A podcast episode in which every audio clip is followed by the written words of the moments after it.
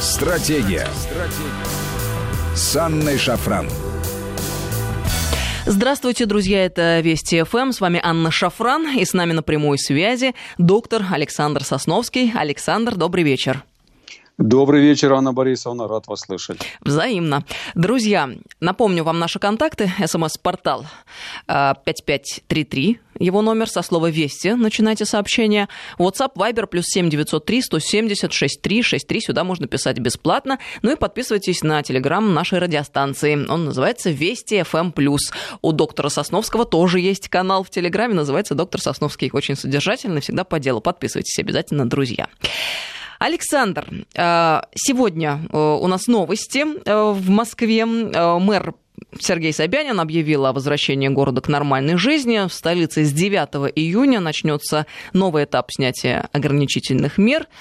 По словам мэра столичного, Москва смогла успешно подготовиться к распространению инфекции, перестроить систему здравоохранения, здравоохранения, организацию городской жизни. С завтрашнего дня отменяются цифровые пропуска. Жители города получают возможность свободно ходить на прогулки, ну и заниматься, в общем-то, своими делами. Постепенно все возвращается на круги своя. Это одна сторона вопроса. Другая сторона вопроса заключается в том, что, как ни крути, все последнее время мы слышали очень много новостей и сообщений о том, что пандемия идет, вирус распространяется, с этим надо научиться иметь дело, надо серьезно опасаться, и в связи с этим все мы должны соблюдать скрупулезно разного рода ограничительные меры.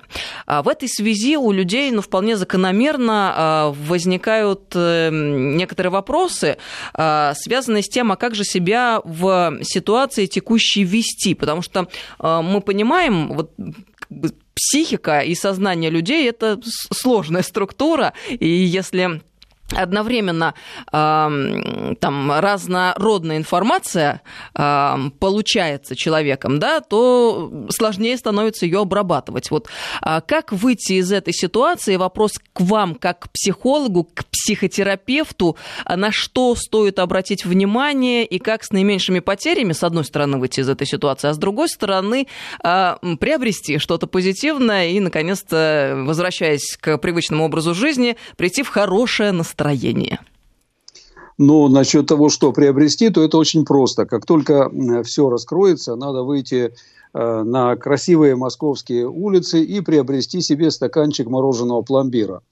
И вам сразу станет легче. Вы сразу почувствуете резкий прилив энергии, вы почувствуете, что все в вашей жизни или что-то в вашей жизни, жизни изменилось к лучшему. Ну, а если не, не вспоминать про пломбир и про мороженое, то, в общем-то, тяжело не согласиться э, с тезисом о том, что э, хорошее бывает иногда э, так же э, стрессово переносится организм, как и э, плохое. И здесь мы очень похожи на тех бегунов или на поезд, который несется на полных парах.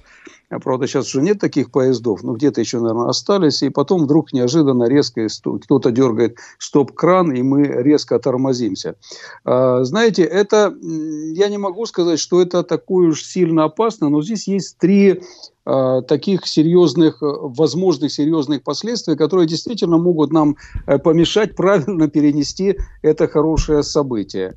Я бы сравнил вот переход от такого, ну, скажем, состояния не ужаса, но состояния тревоги, состояния тревожности, которое длилось достаточно долго, потому что мы ведь находились в этом состоянии и находимся пока еще в нем не день, не два, не неделю, а практически несколько месяцев. И это, конечно, очень серьезно влияет и на нашу психику, меняет наши поведенческие реакции достаточно серьезно. И э, сказать, что все это прям так уж бесследно пройдет, и вот сегодня на завтра мы вышли на улицы и э, будем жить так, как мы жили раньше, это, конечно, возможно, но маловероятно. Я бы сравнил такой переход, э, всем, я думаю, будет это понятно, мы в последнее время говорили о том, кто наиболее податлив в негативном плане на эту инфекцию, я бы сказал, сравнил это с резким выбросом инсулина в крови.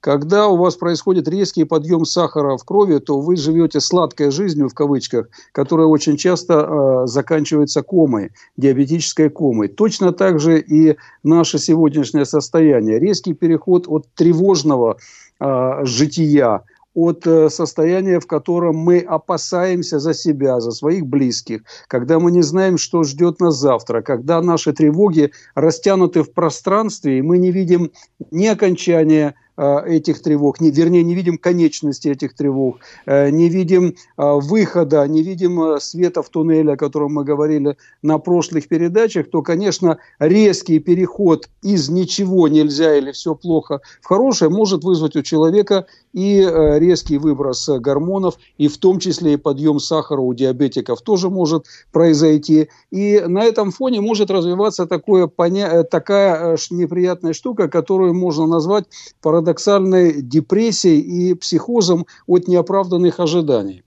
В этом случае вот неоправданные ожидания, конечно, звучит это очень так парадоксально, но на самом деле это действительно так. Ведь мы, живя в условиях тревоги, постепенно приучаем себя к тому, что, скорее всего, это будет плохо. И еще буквально несколько дней тому назад мы об этом говорили. Мы понимали, что, наверное, любого из нас или большинство из нас настигнет этот вирус.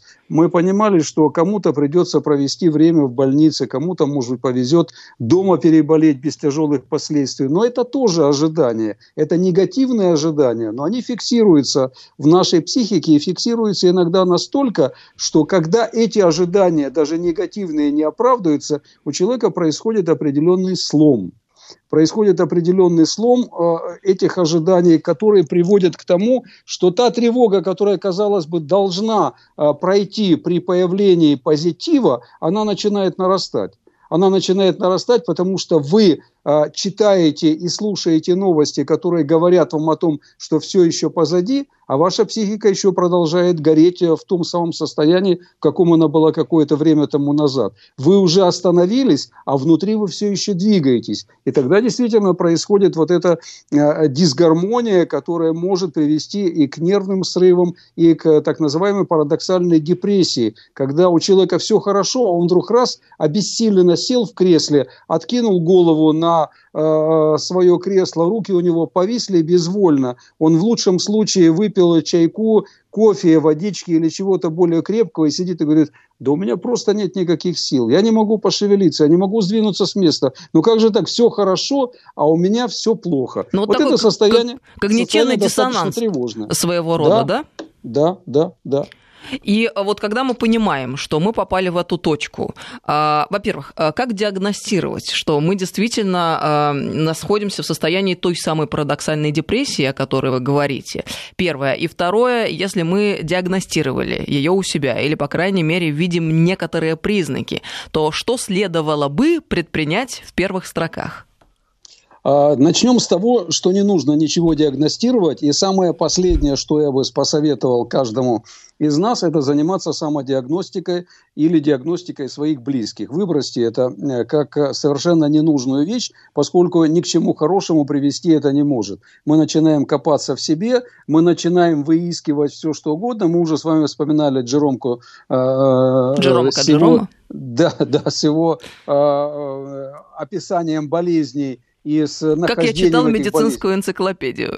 Да, совершенно верно. И это приведет именно к этому. Мы будем хорошо владеть знаниями медицинской энциклопедии, будем находить все, всю симптоматику у себя, и, избавившись, возможно, от депрессии, мы приобретем э, состояние такого...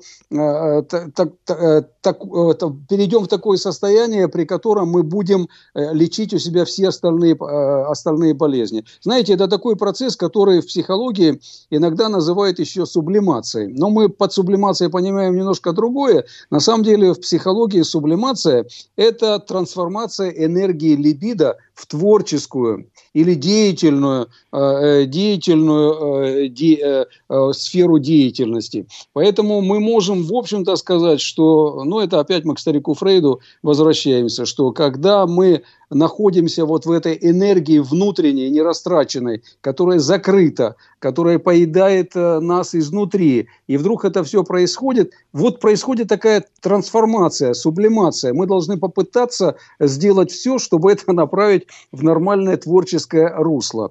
Ну вот, Анна Борисовна, вот вы, когда хотите заняться творчеством после тяжелого рабочего дня, вы какой вид творчества предпочитаете? Это очень интересный вопрос, дорогой Александр. После тяжелого рабочего дня обычно у меня есть полчаса для того, чтобы принять душ и поскорее э, лечь спать. В общем-то, мне повезло, у меня другая ситуация. Моя работа – это и есть мое хобби. Я знаю, так не у каждого случается такое счастье в жизни, но вот у меня так.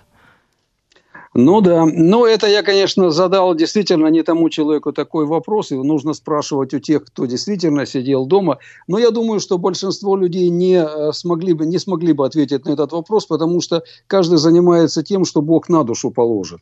Возникает вот сейчас вот ощущение, вот завтра откроют, и все вдруг выскочат на улице, или не все, но большинство выскочат на улице и попытаются чем-то заняться. И вот здесь есть несколько вещей, на которые действительно нужно обратить внимание.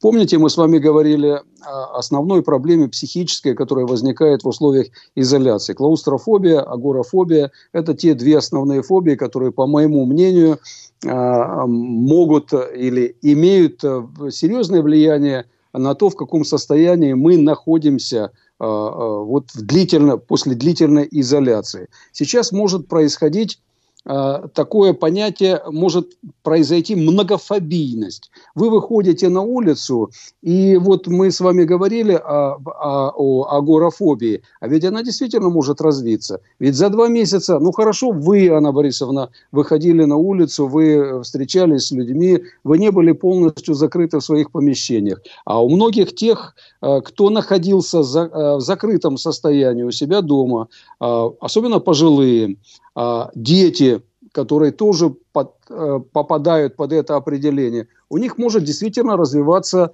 э, состояние, при котором они вдруг начнут пугаться окружающего. Александр, за это время прошу прощения, люди. Одну оговорку да. сделаю. Длительный период был, когда я действительно тоже находилась дома и не выходила, и это была довольно строгая самоизоляция, поэтому я всей душой разделяю все те чувства, которые испытывают многие, многие граждане нашей страны. Я очень понимаю, что это такое. И действительно, сидение дома, оно... Я это ответственно заявляю, как человек, прошедший на своем опыте, оно к тяжелым таким психическим состояниям может привести. Ну, просто чтобы э, мы расставили все по своим местам и обозначились. Вот э, я знаю, о чем мы говорим. Я недавно, по-моему, вчера или позавчера разместил в телеграм-канале одну такую притчу смешную про Исаака Ньютона и Альберта Эйнштейна. Она звучит приблизительно так. Поспорили однажды Ньютон и Эйнштейн. И Эйнштейн, обращаясь к Ньютону, говорит: «Изя, вот если бы ты лежал на полметра дальше, яблоко упало бы не на тебя, а на кого-то другого, и ты не открыл бы свою теорию тяготения, всемирного тяготения». На что, подумав, Ньютон отвечает ему: «Понимаешь, дорогой Алек, все это очень относительно, поскольку яблоко падает на того, кто про него думает». Тогда подумал, подумал Альберт Эйнштейн и пошел делать прививку на всякий случай. Это я к тому, что к человеку притягивается то, о чем он думает.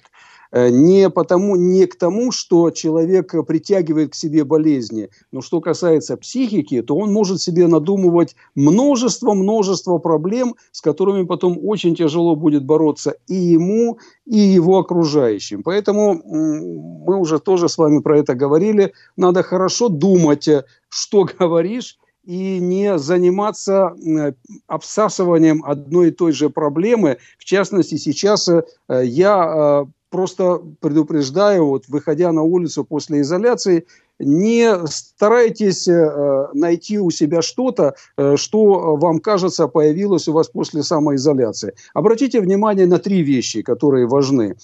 После этой изоляции, выходя на улицу, у вас, несомненно, страх еще остается. Появляется несколько новых фобий. Это, допустим, бактериофобия, боязнь заразиться бактериями различными, вакцинофобия, есть и такое, нозофобия, это боязнь просто заболеть. Вот эти фобии могут, конечно, появиться достаточно быстро у людей. Поэтому на это обратите внимание. Если вы уже выходите на улицу после э, э, такого периода изоляции, постарайтесь, по крайней мере, для себя решить, что вы уже не боитесь э, тех проблем, с которыми вы сталкивались до этого, с тем, чтобы не подхватить новые инфекции в виде э, трех дополнительных фобий, о, которым, о которых я вам сказал.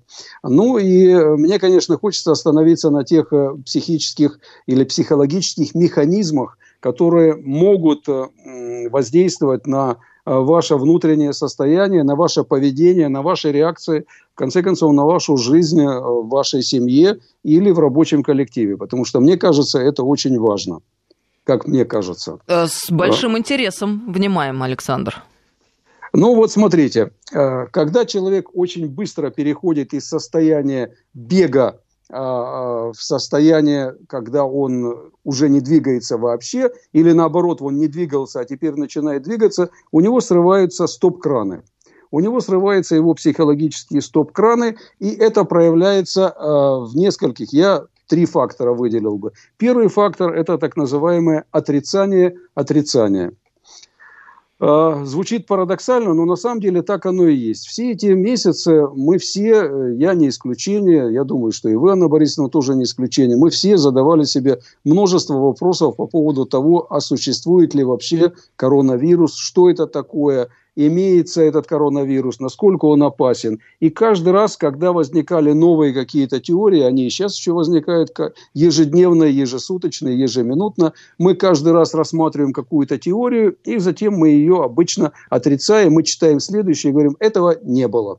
Или это неправда. И мы это отрицаем, создавая у себя внутри определенный штамп понимания того, что такое коронавирус. У каждого он свой. Но этот штамм коронавируса, о котором мы говорим, у одних он проявляется в виде строгой, строгого выполнения всех предписаний. У других это проявляется в строгом невыполнении всех предписаний. И вот когда все это вдруг отменяется, у человека возникает тоже определенный, происходит клик в его психике. Такой щелчок, знаете, как щелчок пальцами. Он не знает, что ему отрицать. Но он уже отрицает то, что произошло. Ему, у него, ему уже хорошо, он уже может выйти и жить своей прежней жизнью, но он еще не может этого сделать. И тогда он подсознательно начинает отрицать. Он начинает говорить «не верю», а вот завтра опять все отменят. А, наверное, я заражусь. Александр, а, наверное... прошу прощения, здесь сделаем небольшую паузу. Мы должны на новости уйти и продолжим через несколько минут. С нами доктор Александр Сосновский сегодня. Стратегия. Стратегия с Анной Шафран. Здравствуйте, друзья. Мы продолжаем беседу. С нами сегодня доктор Александр Сосновский на связи. Александр, слышите? Конечно. Да, продолжаем беседу. Напомню вам, друзья, наши контакты. СМС-портал короткий номер пять пять три три. Со слова «Вести» начинайте свои сообщения. И WhatsApp, Viber, плюс семь девятьсот три сто семьдесят шестьдесят три шестьдесят три. Сюда можно писать бесплатно. Мы обсуждаем вопрос, как выходить из самоизоляции, поскольку, с одной стороны, мы долгое время слышали о том, что пандемия идет широкими темпами по планете, и учились приспосабливаться к этой ситуации. Ситуации. С другой стороны, наконец-то состоялось долгожданное возвращение к обычной жизни. Ну, не сразу, постепенно, но довольно быстро, в общем, это случилось. И вот тут тот самый момент наступает, когда очень хотелось бы не потерять себя и также без потерь выйти из всей этой довольно сложной ситуации. Остановились мы с вами, Александр, на моменте отрицания-отрицания. Вот давайте продолжим тогда. Вы как раз очень хорошо сейчас сделали такую подводку, вот интересную, сохранить себя. Ну и поскольку у меня, учитывая, что мы все равно находимся на удаленке, у меня нет другой возможности, то я вынужден, Анна Борисовна, попросить вас быть моим пациентом. Тут уж никуда от этого не денешься, потому что я хотел бы задать несколько вопросов, и вот мы ваши эти вопросы, ответы обсудим. Они будут очень, я думаю, показательны для того, чтобы мы могли по ним сделать определенные выводы. Вот первый вопрос такой. Вы верите в коронавирус? В его существование, да, безусловно. Да. То, что он а есть, верите... это факт. Вы верите в то, что коронавирус ослабел настолько, что мы можем выходить на улицы свободно? Да, конечно, потому что я прислушиваюсь к мнению специалистов, ученых и врачей. А насколько вы полагаетесь на свое собственное мнение? Давайте оценим это по десятибалльной шкале. То есть десять баллов вы полагаетесь в основном на собственное мнение, ноль баллов вы не полагаетесь на собственное мнение вообще, а полагаетесь только на мнение специалистов. Ну, я думаю, что это восемь или девять, скорее всего.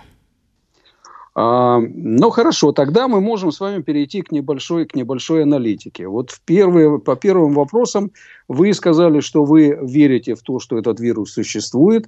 Ваше мнение формировалось под а, впечатлением того, что вы слышали и видели от специалистов-вирусологов. Вы их не называли, но вы сказали специалистов, ученых. И на третий вопрос о том, как формируется ваше мнение, вы оценили себя а, с, а, по шкале, десятибалльной шкале, достаточно высоко, что ваше мнение формируется в основном а, под а, своим собственным впечатлением, по вашему собственному убеждению. Я, я это... поясню этот, этот момент, почему я так ответила на третий вопрос. Потому что я анали... собираю и анализирую информацию, стараюсь опираться на достоверные, по моему мнению, источники, и исходя из проделанного анализа, я уже делаю свой собственный вывод и, конечно же, ориентируюсь на свой собственный вывод, и я дальше действую. Вот так.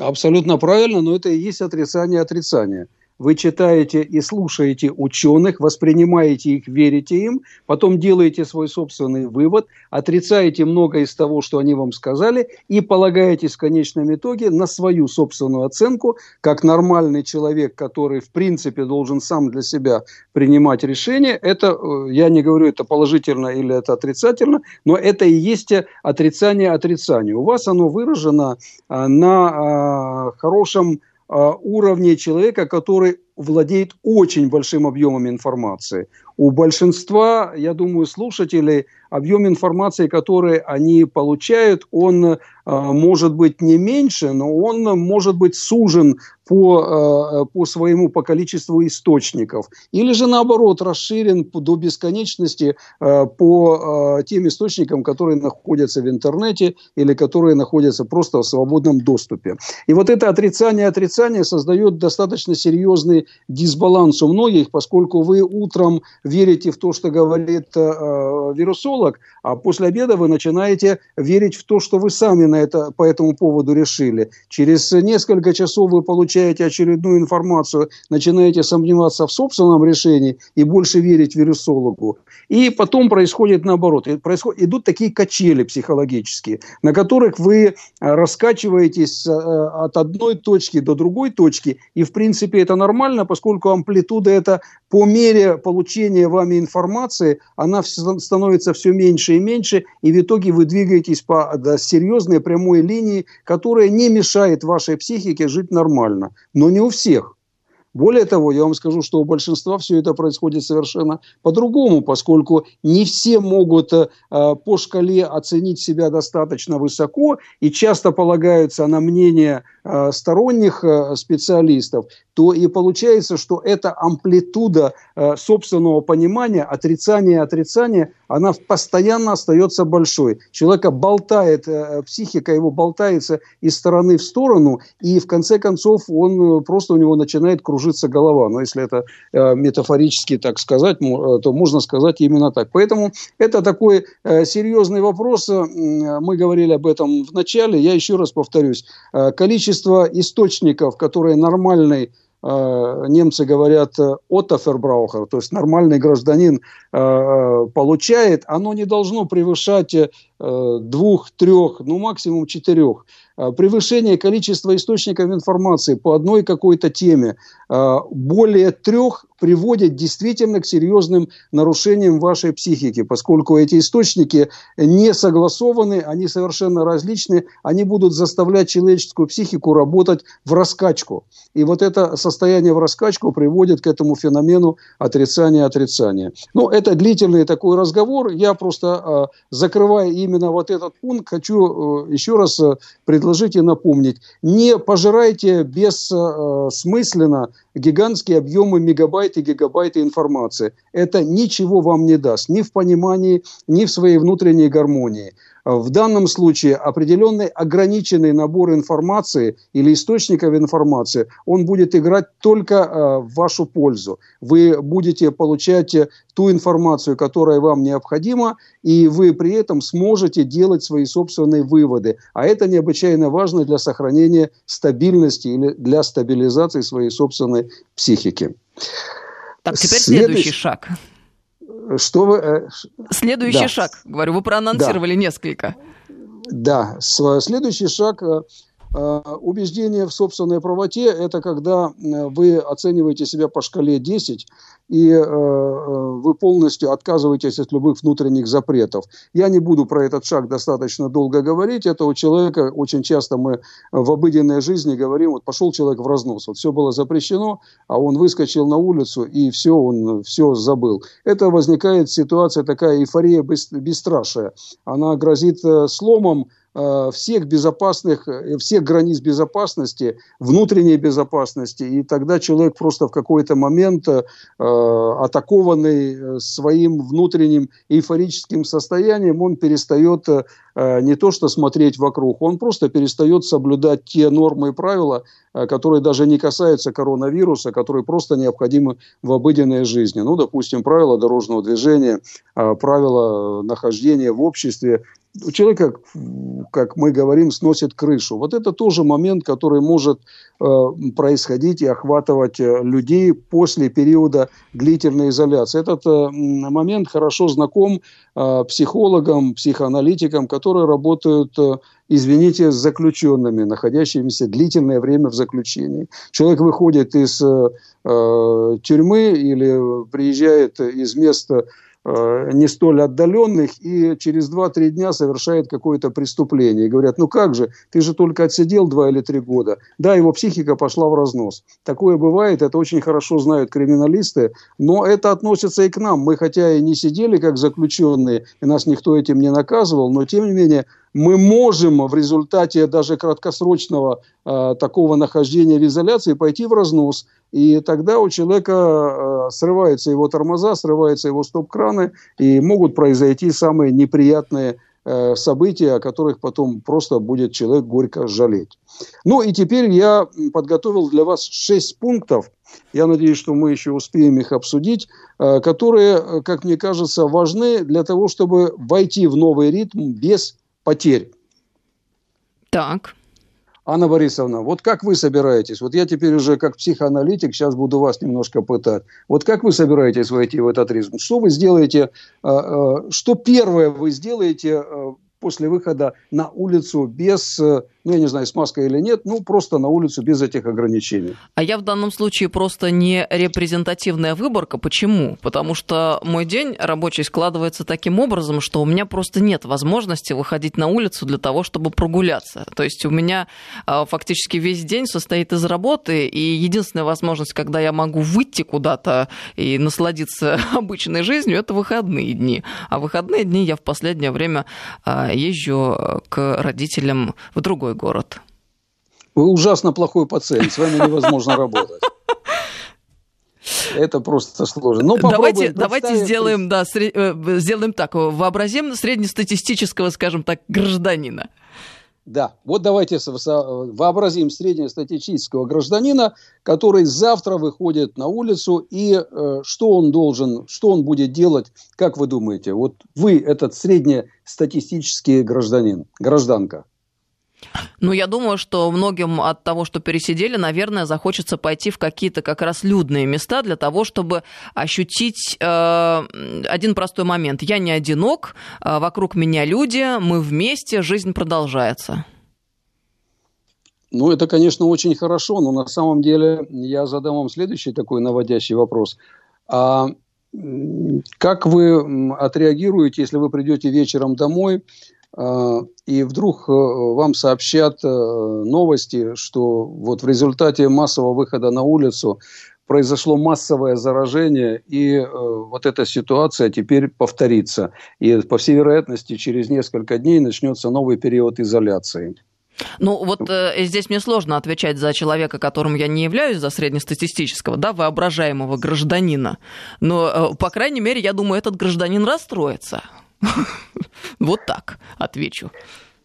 А возможно представить себе, что этот гражданин, выходя на улицу, э, думает уже о том, что все может быть э, совсем по-другому. По-другому в каком смысле? Ну, что он выходит на улицу, все хорошо, но он уже знает, что все будет плохо. Ну, такие, безусловно, есть, я думаю, в большом количестве. А это правильно или неправильно? Как вы я думаете? Думаю, это неправильно, потому что, ну, по крайней мере, я привыкла исходить всегда из э, оптимистических перспектив. Почему? Потому что это более всегда э, эффективная модель. То есть, если ты рассчитываешь на плохое, в конечном итоге э, очень много шансов, что плохое воплотится в жизнь. А если ты рассчитываешь на хорошее, соответственно, то э, так складывается, что воплощается именно эта версия в большинстве случаев. Согласен и не согласен. Я бы все-таки предложил большей части слушающих сегодняшнюю программу настраиваться не на плохое, но не строить себе эйфорических планов. Не потому, что я знаю что-то большее, о чем я могу сказать, а просто будет легче и войти в этот ритм, и выйти из него, если вдруг такая необходимость появится, если вы не будете эйфорически вскакивать с места и кричать «Ура! Мы свободны! Мы можем все!» Это психика воспринимает это, и психика, она учится точно так же, как мы учимся, точно так же наше внутреннее психическое состояние, оно формируется под, э, в тех мыслях, в которых мы это формируем сами. Поэтому вот это формирование должно происходить не конечно, не в эйфорических тонах, не обязательно в чисто позитивном, поскольку переход у нас был очень быстрый. Если бы это был достаточно длительный период перехода, то я бы с вами был полностью согласен. Но поскольку переход у нас очень быстрый, то мы должны все-таки какую-то тормозную систему для себя создавать. То есть пару сообщений. Да, Александр, просто к нашей беседе как раз вот люди включились, активно пишут, а у меня подозрения к людям, вдруг они больны. Ольга, Сочи. Дальше сообщение с Краснодарского края. Страх.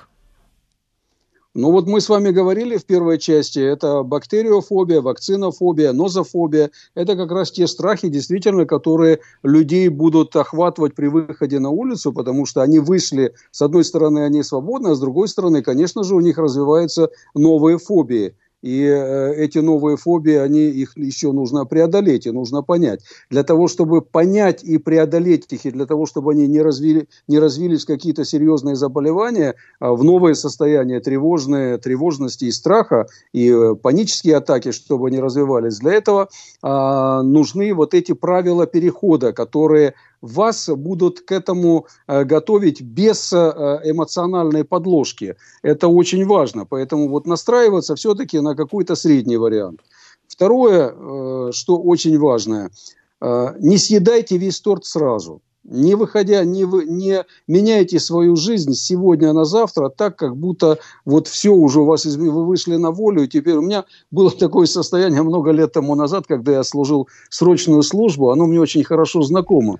Вы служите, я служил несколько лет, и вот когда служба заканчивается, ты вдруг выходишь, и на плацу зачитывается твое имя, и говорят, вот вы демобилизованы, такой-то, такой-то, получите свои документы, и ты заходишь потом в воинскую, в воинской части, заходишь в определенное подразделение, тебе выдают документы, и вот ты час тому назад еще ты полностью, ты с оружием, ты, ты вот был вот мобилизован, что говорится, ты был солдатом, офицером, там, кем угодно, и вдруг ты уже никто, в кавычках.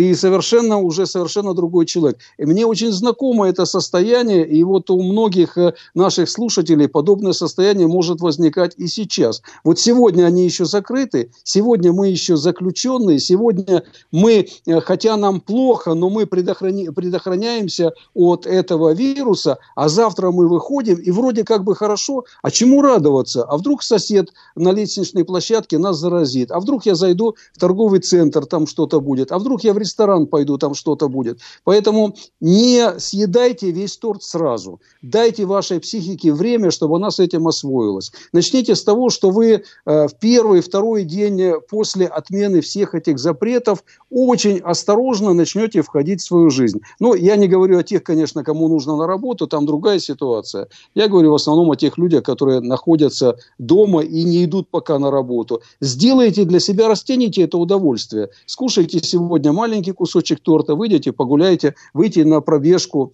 А завтра еще что-то. Два-три дня дайте себе адаптироваться. Это очень важно. Вот Следующий... нам пишут, прошу прощения, нельзя всплывать на поверхность стремительно, погибнете. Еще сообщение. Главное добродетель, рассудительность, так говорят святые отцы.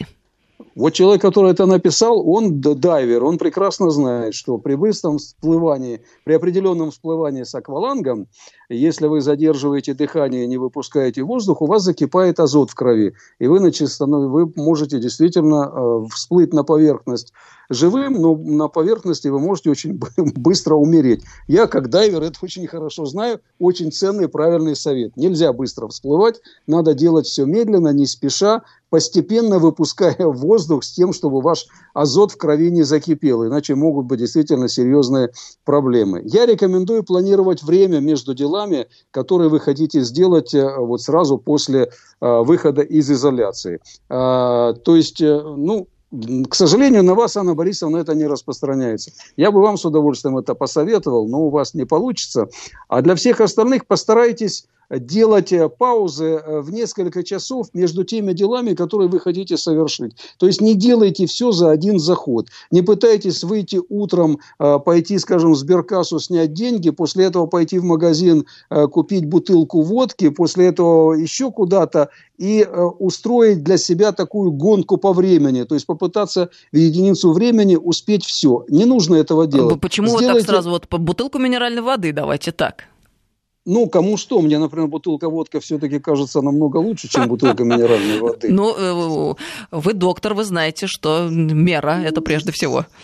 Насчет алкоголя, я это у меня в самом последнем, не в самом последнем, а в предпоследнем пункте написано. Я вообще рекомендую, если, конечно, сейчас не, не шутить, а говорить серьезно, я рекомендую после периода изоляции отказаться от алкоголя вообще. Минимум на три-пять дней. Это очень опасный такой период, и потребление алкоголя в это время может вызвать у вас совершенно ненужную нагрузку как на ваш организм, я имею в виду физическое ваше состояние, так и на вашу психику, поскольку к тому безбашенному состоянию, с которым вы и так выйдете из этого изоляционного периода, добавится еще легкое или тяжелое алкогольное опьянение. Поэтому, конечно же, вы правы, бутылка воды, откажитесь на недельку от алкоголя. Если это невозможно, то, по крайней мере, оставьте себе, может быть, на вечер там полбокальчика вина, не больше, не, не злоупотребляйте и не пытайтесь таким образом отметить свою радость. Это чревато. Вот хорошо, что мы с вами вспомнили про водку и про вино. Это действительно важный такой момент. Анна Борисовна, есть еще один важный психологический момент, который, мне кажется, нужно обязательно, буквально начиная с завтрашнего дня, делать всем. Сделать такой свой внутренний перезвон. Надо связаться со всеми близкими и обговорить совместные планы. Поскольку у вас у всех будут, и у нас у всех будут планы, которые во многом будут схожи, и мы обязательно захотим с кем-то увидеться, с кем-то переговорить, где-то что-то сделать. Вот этот перезвон не для того, чтобы спланировать совместные акции, а это выпускание пара. Причем выпускание пара в очень хорошем э, понимании этого слова, этого определения. Вы э, поговорите со своими близкими уже не в состоянии нахождения в изоляции. Ведь вы до этого наверняка, э, все до этого наверняка созванивались и разговаривали, списывались со своими близкими. А здесь у вас вдруг совершенно другое э, начальное э, состояние, отправная точка. Вы говорите уже как человек в кавычках свободный. свободный, который может выйти на улицу, который может позволить себе что-то другое. Переговорите. Вот это выпускание пара психологически может быть самое важное из всего того, что я, того, что я сказал. Минута. Это очень важно. Остается? Ну, последнее у меня... будет меньше, чем минута. Не делайте ничего, что ломало бы ваш дневной план. То есть рисуйте себе дневные планы и выполняйте их. Не давайте никому, чтобы вам эти планы ломали, и сами их не ломайте. Это очень важный момент, который позволит вам очень четко выйти из периода самоизоляции. Александр, большое вам спасибо за программу. Благодарят слушатели. Ну и, надеюсь, до новых встреч. Мы прощаемся в нашем эфире. Спасибо, всем хорошего выхода. Александр Сосновский, доктор Александр Сосновский, был с нами сегодня на связи. Это Вести эф эм. Всем доброго вечера, друзья. Стратегия. Стратегия. С Анной Шафран.